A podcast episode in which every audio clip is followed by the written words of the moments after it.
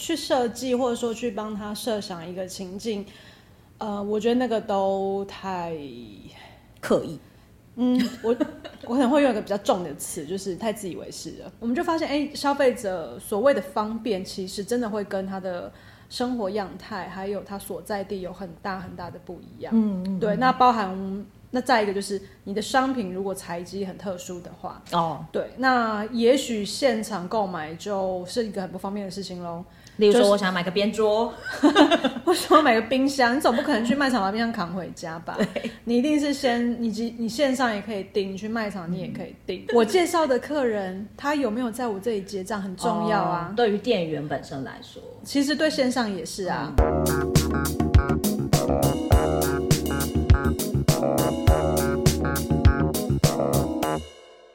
欢迎收听今天的电商放手一搏，我是电商小白文文。今天在我旁边的特别来宾是来自想不同国际股份有限公司的执行长 Matty，Hello，Hello，大家好。我们常都在讲说，就是零售有一个非常重要的概念，叫做 OMO。就是之前其实也在电商放手一搏的节目当中，不止一次的跟大家谈到过。那 OMO 其实已经呃持续了非常久一段时间的一个经营模式了。可是我相信，蛮多品牌在做 OMO 这件事情的时候，它其实并没有非常的顺利。还是先请 Matty 跟我们讲一下什么是 OMO，简单讲一下就好。嗯，你觉得呢？我觉得我理解，跟我正在执行的。呃，其实就是把我们的线上通路跟我们的线下通路整合在一起，然后让消费者去选择他最想要、最方便的购物通路，然后我们在线上跟线下的工具当中，可以满足他售前跟售后的服务。我我自己觉得就是呃。以前没有接触过电商，嗯、所以其实不太了解 OMO 的执行进行方式，嗯、只是知道说，当我去某些店里面，嗯，我可能买东西要结账的时候，他会突然告诉我说，哎、欸，你可以就是下载我们的 App 啊，然后可以领折价券啊，然后我就因此而呃成为该品牌的会员，然后领了折价券，买到我非常想要的东西，我就很开心的离开了，嗯，那这件事情就结束了。对，那后来我接触电商之后，我才发现哦，它可能会是一个就是 OMO 当中的一个环节。嗯，对。但我自己会觉得，虽然 OMO 是大家可能就是老生常谈的一件事情，但是要顺利的执行它，其实有蛮多细节，甚至可能有很多人他做，他只做了一半。嗯，他可能又没有做好，没有做完整。嗯，对。那我想要问 Matty 的是，其实我们在执行 OMO 的时候，有非常多的。环节对吧？嗯，嗯对，可能从好以消费者来讲好了，就是消费者要怎么样去进入到 OMO 的这种呃消费模式当中，嗯，也是需要去设计，需要去呃让消费者知道我们在干嘛，嗯，或者你可以，我觉得去设计或者说去帮他设想一个情境，呃，我觉得那个都太刻意。嗯，我 我可能会用一个比较重的词，就是太自以为是了。就是这消费者要怎么买，是可你可以想的完全的吗？嗯，如果以我是消费者的话，我可能才不管你要干嘛嘞，我要买就买，不买就不买。或者说我你怎么会知道怎样对我才方便？哦，就是嗯、呃，譬如说好，有的人住家可以代收嗯货件，嗯，有的住家就不行，或者租屋的他没有，他不是饭店式管理，没有一个。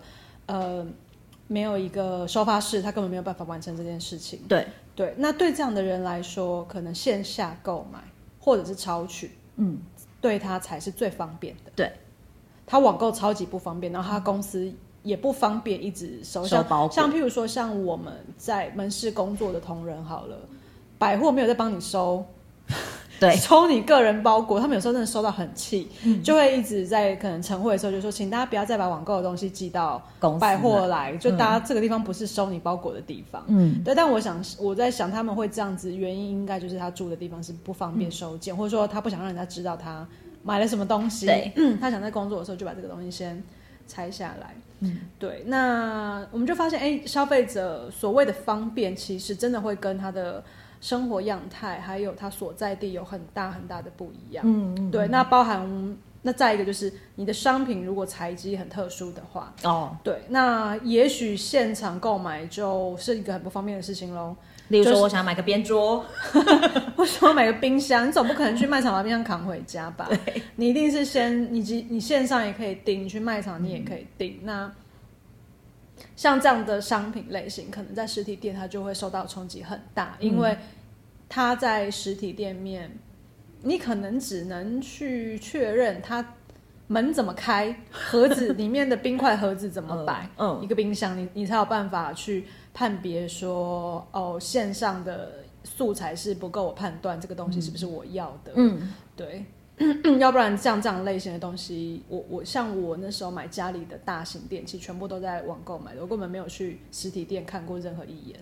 但这样很方便啊，对不对？对，因为对于后续的事情，就是跟物流公司约好时间、嗯、跟安装时间，然后要不要收那个费四级，就这样子、嗯、就结束了。嗯，所以你认为的方便不一定真的对消费者方便，反正他自己会选择他方便跟他喜欢的购物模式。嗯、对，那嗯，我们的工作就是，或者说，因为我们希望这些客人他在我们的店内或在我们的通路上面，他可以有一样的。优惠一样的服务，嗯嗯嗯嗯，那我们就把它整合起来。刚才讲到的就是 OMO 有一个非常重要的概念是，呃，让消费者有一致性的体验。嗯、对，那这个体验可能 maybe 是呃最基本的优惠活动，嗯，或者是可能我想办法让他尽可能的，例如说在实体门市可以感受到的，我尽可能就是还原到线上，当然有难度啦。嗯、不过这是一个就是在 OMO 当中非常重要的一个环节之一，但是。呃，如果对于很多通路来讲的话，要有一致性的，比如说优惠活动，好了，其实也不是这么容易做到的一件事情，嗯嗯、因为毕竟我们经营的通路跟平台也非常的多，但是要努力做到这件事情，我觉得中间应该会遇到蛮多状况需要去克服的。嗯嗯嗯，那、其实最大的困难点就是业绩怎么分配，然后。居然是这个，对啊，我介绍的客人他有没有在我这里结账很重要啊。哦、对于店员本身来说，其实对线上也是啊。嗯、你你你你今天就想好，因为客人会问你问题的地方，可能在线下，也可能在线上。嗯，呃，对于他呃工作时间比较自由，或者说也许他不需要工作的人来说，好了，他可以每天下午都去你的门市找你，跟你聊两个小时。嗯、哇。但他最后有没有跟你买？有没有在你这里刷卡？你就会觉得很重要了哦。因为你在服务他的过程中，你可能没有办法去做别的事情，嗯、或者说你其他客人就没有办法照顾到，这也是。嗯、再来，呃，认为一样要问这么多问题，可是他觉得他出门成本很高的人，或者说他没有那么，你知道有有人就是，呃，见面。呃，面对面的时候话都讲不出来，可是键盘很厉害，专门当键盘侠。对对对，键盘侠就是还可以侃侃而谈，可以讲很久。他就喜欢在线上跟客服去洽询商品。那对这样的人来说，他就会在跟线上的呃业务，或者是说小编，或者说客服单位，他就会花很多时间在这上面。那如果你今天是业务窗口，又必须是身兼小编、客服的话。你当然希望你的订单落在你的通路上面，嗯、你不要跑掉，因为你都帮他把组合都算好了。对，结果他说：“哦，哈，在你这里订，我还要等两天后才寄到哦。嗯，台北有，那我去台北买好了。”嗯，对，所以就变成是我们两边的人有没有办法去共享，觉得我们的订单是都是我们的，目标是一致的，而不是分你分我，然后是你的客人就不干我的事，因为对客人来说，他会觉得你们是同一个人。嗯，或者说对你对他来说，你们是同一个品牌，品牌嗯，比较比较把事情把世界想的很简单的一种一种客人，他会觉得，呃，老板就是小编，就是帮我包装出货的，也是门市那个店员，啊，他把这些角色全部画上等号，对对对对对对，所以他一去到门市就说，哎，我昨天问你那个货来了没？他想说，我昨天没上班，你到底问我什么？对，那这就是 OMO 的流程中，我怎么让这个讯息。是每个人都接得到，这个蛮难的，因为毕竟毕竟在光是处理一个客服问题好了，我在做 Line 的，跟我打电话的或者回 email 的，可能是不同人在处理的耶。嗯，嗯对，所以要怎么样让这些讯息是可以共享出来，让大家知道的？光是想那个环节，我就觉得。很恐怖哎、欸，恐怖！就想说，你如果是一个呃实体店面的店员，你要怎么？你你就觉得我好像不能休假。嗯，我即我即便我昨天休假，我今天来上班，我也要知道昨天发生什么事情，哦、甚至前一个礼拜到底发生什么事情，嗯、因为客人是不会管你今天排班是谁的。对。然后他只要两在同样的案件讲两次，他就会开始不耐烦，或者他觉得你们都没有记录我的事情啊，嗯、为什么我每次来遇到不同人，我都要把事情从头到尾再讲一遍，然后你们之间都不交接的嘛？对他来说就会是一个很不好的购物流程，嗯、或者说哦，他在线上。已经沟通完一个下午了，线上的人跟他保证，他会告诉线下的店员如何接待他这笔案件。就线下一到线下，线下完全不知道。那这边的讯息沟通到底有没有对好？所以中间是会是时间差的问题吗？还是呃在讯息整合上的问题？呃，我觉得都有，因为确实有些人比较心急，他早他可能也住得很近吧，他线上确认完，他两个小时后就出现在门市了。你根本来不及告诉你的同事发生什么事情，对，可是他们也必须知道说，好，我遇到这个状况，我应该找谁？嗯，这件事情他有没有被明确的分工在哪一位同事身上？那找到这个人，他就可以很快速的找出来说，好，我这个讯息是从哪来的？是从 Facebook 来，还是 Line，还是、呃、电话？对，电话，甚至电话，你根本。也许接接电话的是仓储的同事，嗯、就仓储忘记告诉大家，嗯嗯，或者说他没有把资讯 pass 给正确的人，都会造成这些资讯落差。那你这资讯落差就会造成可能就第一个是客诉产生，第二个是他会觉得，嗯、呃，他本来设想好的一个很完美的沟通跟购物的流程，整个被你打坏了，所以信任感会相对降低。对，或者说他觉得，哎、你明明就标榜说你是一个可以做 OMO 的公司，可是怎么我在体验的时候？却有这么多的断点，嗯，那当然我知道这个断点其实要接起来真的是非常不容易。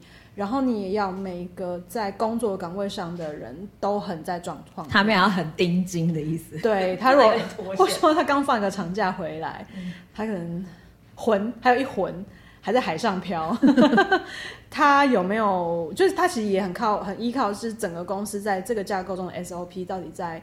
工作分配是在谁的身上，必须要很明确啦。那我知道，像有一些公司的分工是，嗯，摆业务制的，就是一个业务一条龙要做完跟这个业务相关的所有事情。哇！那当他一休假的时候，他没有人接得上。对对对，或者说哦，他因为他是门市的人或者门市的主管，然后虽然是电商来的讯息，可是当他不在的时候，那个东西就被就断掉了，然后大家也不知道。应该横向去找谁来去处理跟帮忙这件事情。所以，当我要把 O O M O 这件事情进行的很顺畅的时候，必须可能要面对到的一个挑战，就是工作流程上的调整。没错，嗯，我我觉得人都是习惯性的动物啦。嗯、你你我做这件事情可能做了好几年，你突然要我调整另外一个工作流程，说真的，我 还是没有办法立即的这么习惯，就是马上要做一个调整。嗯。对，所以，我我自己觉得，在很多公司上，他面临的是这个问题，甚至他可能会大到连架构都有需要去去去做一些配合。对，也会有。然后再来就是，好，每个在这个团队中的人，他除了有自己负责的工作内容之外，跟责任之外，当然他也很需要，嗯，表现被。表扬他是不是做得很好？嗯、因为我们也要让大家知道，好，你你你今天每一个单位的人，你做的事情都非常的重要。因为少了你这个环节，我的这整个架构它就会有一个缺口，或者还会被它会有一个断点中。那当我们在月底的时候，我们达成一个目标，或者是我们有所突破的时候，你每一个工工每一个工作环节的人，其实你都是呃，你都是。功臣之一不会说，呃、啊，全部就是走业务的事情。啊、我，我只是在包货，没有。可是你包不到，因为像对我们来说，我们出货的同事，我我我有一天分享说，我们叫任务制。嗯，我们任不是责任制，而是任务制。嗯、任务制就是，好，我今天像昨天我们来了大概三十箱的货，然后我就说今天要出完。嗯。那仓储的主管就在想说：好，我们现在的人力有没有办法在今天出完？嗯，那今天会有多少东西出不完？如果我需要人帮忙的时候，业务就要下去。嗯，对，懂，大概是这样。那有一些更大量可能预购类型的东西，像我们九月就出了一批，大概比我们平常会再多两倍的货量，可是我们人并没有多两倍。嗯那我们那时候就可能前一个月我们就要预估场地跟投入的人跟时间，嗯，可能那段那个礼拜期间，所有业务跟业主财务都进去，那我们把要会议的时间没有那么次重要的东西先排开，我们就是那一个礼拜把它专心出货，对，把它冲完。哇，那对，至少这件事情对，可能对仓储的同事来说，他才会觉得好。那我去接这种突发性的任务，我才有办法达成目标。我才有，嗯、我我我不是一个今天给我一百件一天出完，跟跟给我五百件一天出完，然后。都没有人理我，到底完不完的成？嗯、然后，对，那我是不是要加班？有时候有些都有时候量是连你加班都做不完的。嗯，因为有些事情它就是就是有有有量能上限。嗯，懂。对啊，嗯，像我能够出货，我最多是出到这样。对，除非你再给我能人力支援，我还可以再增加。因为我们不是哈利波特，没有办法，就是 是个法术，它的速度就像机器啊，它机今天一台、嗯、一台封装的机器，好了，它就是只能。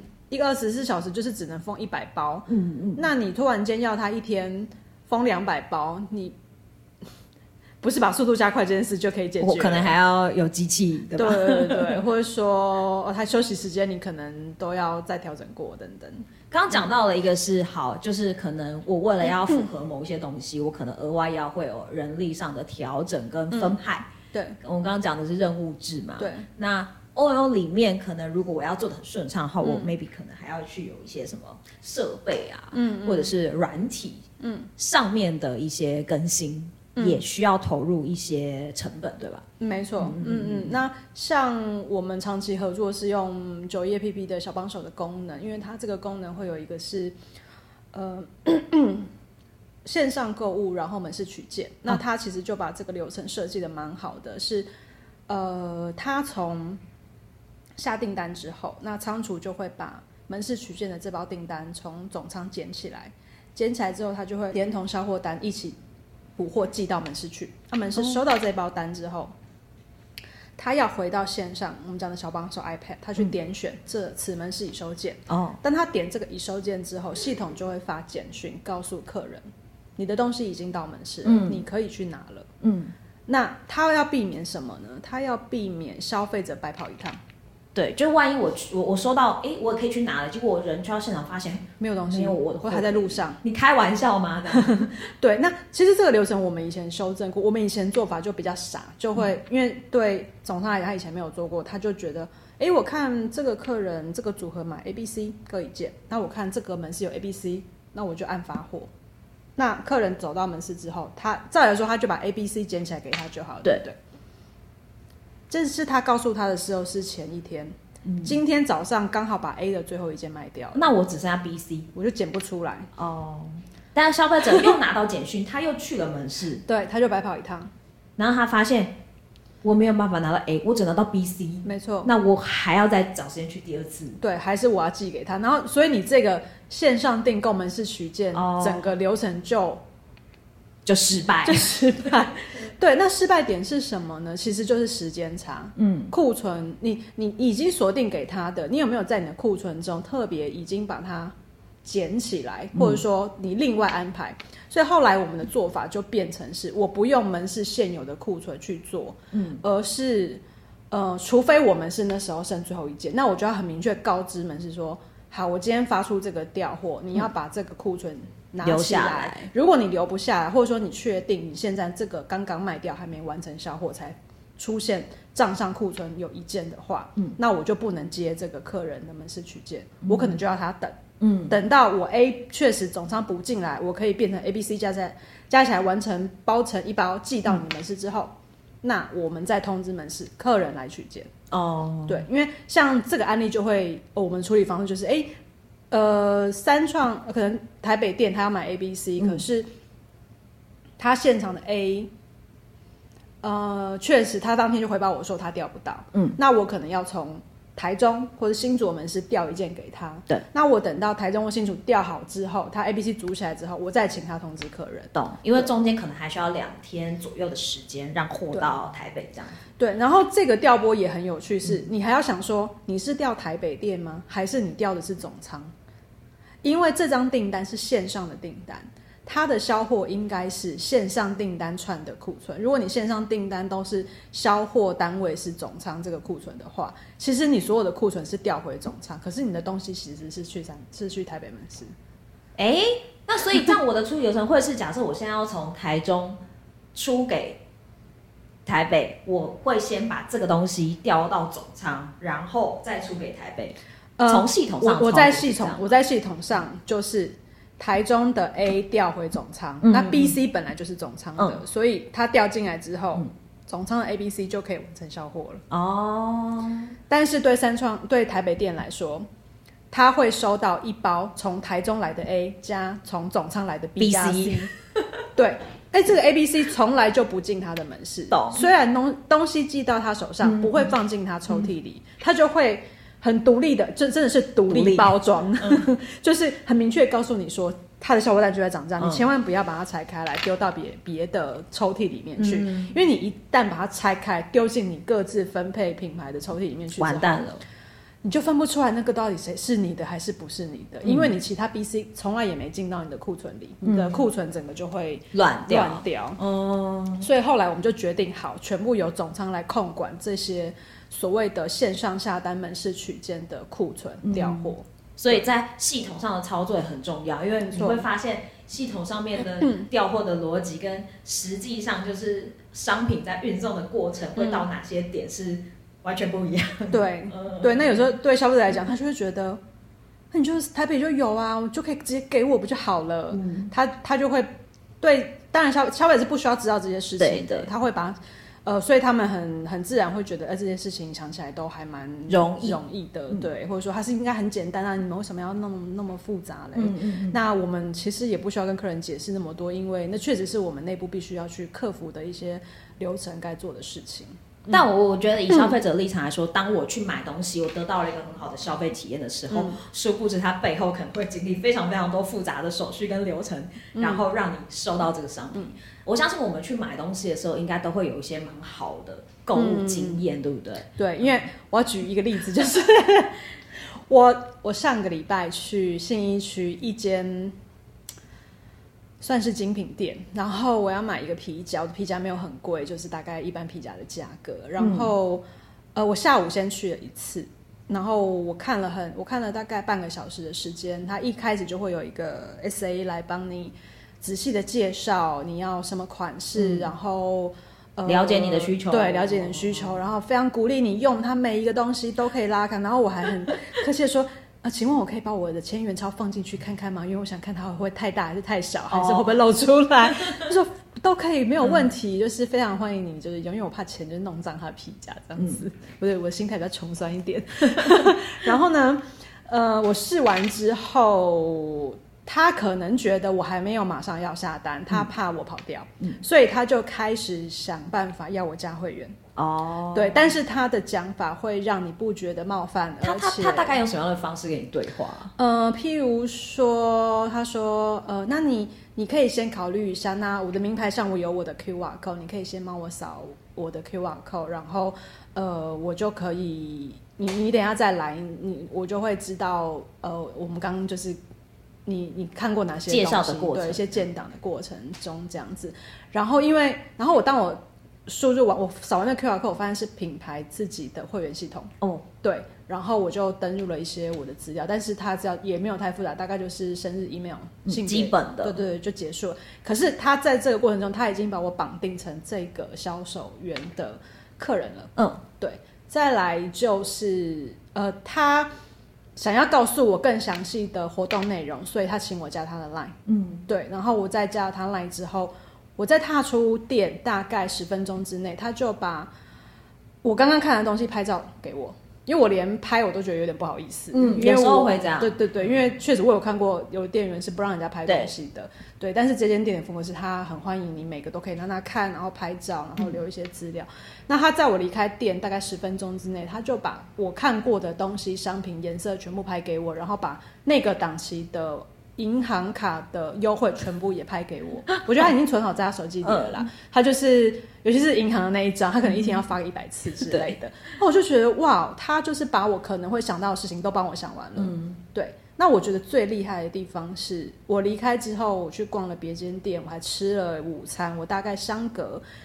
起码三四个小时回来，你知道我一走进门口，我看不到他，我看到是别人别的店员，但是这间店同时间大概有已经有十组客人在店内，门口的那个看起来比较资深店员，他一看到我，他就知道我刚跟谁讲过话。哦，我不知道他怎么知道的，人脑记忆吗？我觉得应该应该是，就是呃，因为我在看的时候，其实周边的人呃人潮没有那么多，店员数量比较多一些。嗯、可是我觉得管理者已经有在观察，呃，每一个客人他在介绍的过程中已经进行到哪边，嗯、然后我留下了什么资料。也许我刚刚的资料他们也已经都看注记或建档完成。然后当他看到我，他就说。哦，你是不是刚找 Jessica？嗯，然后看什么东西？我说，嗯，对，我想说你怎么会知道？因为我刚没有看到这个人。嗯，但我看我感觉起来他应该是主管，然后他就是有在场控今天，因为那个是一个周末，就是周年庆档期，嗯、他对这些细节其实是很很在意跟掌握度很深的。所以当我第二次进到店中的时候，我就不用再把我刚刚的购物流程再讲一次了。然后我在结账的过程中。第一次帮我销售的的店员，他都没有出现过，嗯、因为他在服务别人，他没有办法被中断。嗯，可是接手的那个人完全知道我等一下要做每一个步骤。嗯，我要留我的资料，我要结账，我要怎么扣底，嗯、然后我今天没有现货可以拿，我什么时候有现货可以拿？我要写我我要自取还是寄到我家里？嗯，对，他的流程我都不用再讲第二遍，他全部都帮我做完了。很厉害耶，真的很厉害，嗯、我觉得非常厉害。就是你怎么能不买单呢？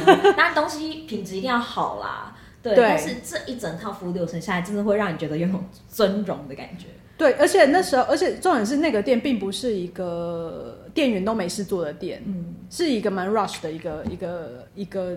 周末礼拜六，大家都也很忙，然后周年庆档期，对，然后里面客人又多，有在结账的，有在看的，也有新的旧的客人，其实蛮蛮忙碌的。但是我觉得他们就是每一个环节的人，他的接点都非常的完整，然后大家都很在状况内，嗯、我觉得这是一个很棒的体验。除了店员在状况内之外，我我觉得可能有绝大部分，哎，也不是不一定觉得某一部分的因素是因为他们在工作上的分配，嗯，跟流程上。就是呃，让你知道你很确实的必须要做到哪些事情，没错，所以才有办法把这些容易断掉的地方接起来。嗯嗯嗯。那我觉得这也是 OMO 当中非常非常重要的一块。我们要怎么样把消费者体验可能会断掉的地方顺畅连接起来，让他觉得说哇。我在这里，我不仅是有买到很好的东西，我连就是整个购物的过程，甚至连售后服务、客服的部分，我都有好好的被服务到。对，因为像他，虽然我这个购物流程中我并没有在线上下单，嗯，但是其实他已经做完线上所有能够跟我连接的部分。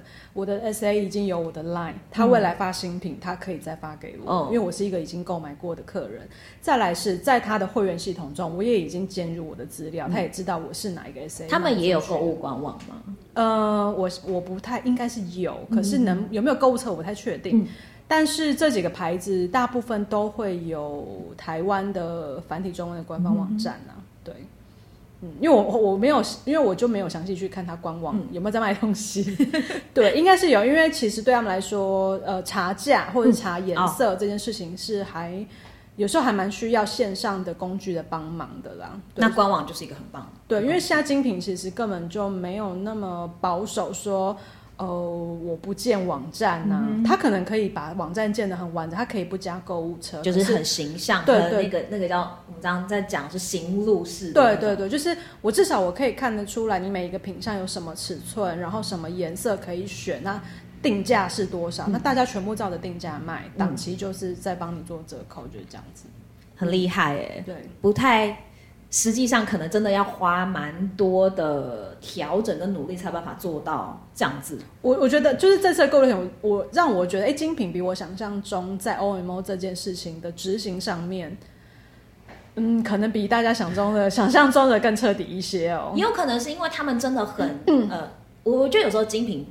卖的可能不一定真的是商品本身，他可能有卖某种服务跟体验。嗯，也许客群有一些变化吧，嗯嗯嗯、因为呃，像我买的这个牌子，它这几年比较往年轻的族群去做。哦、像我去逛售店内，大部分都三十岁以下，哦、很年轻。嗯，对，所以那跟它的风格、跟它的定位有一些关系。嗯、我其实这个牌子以前都是年纪比较大的人买居多，可是它这几年。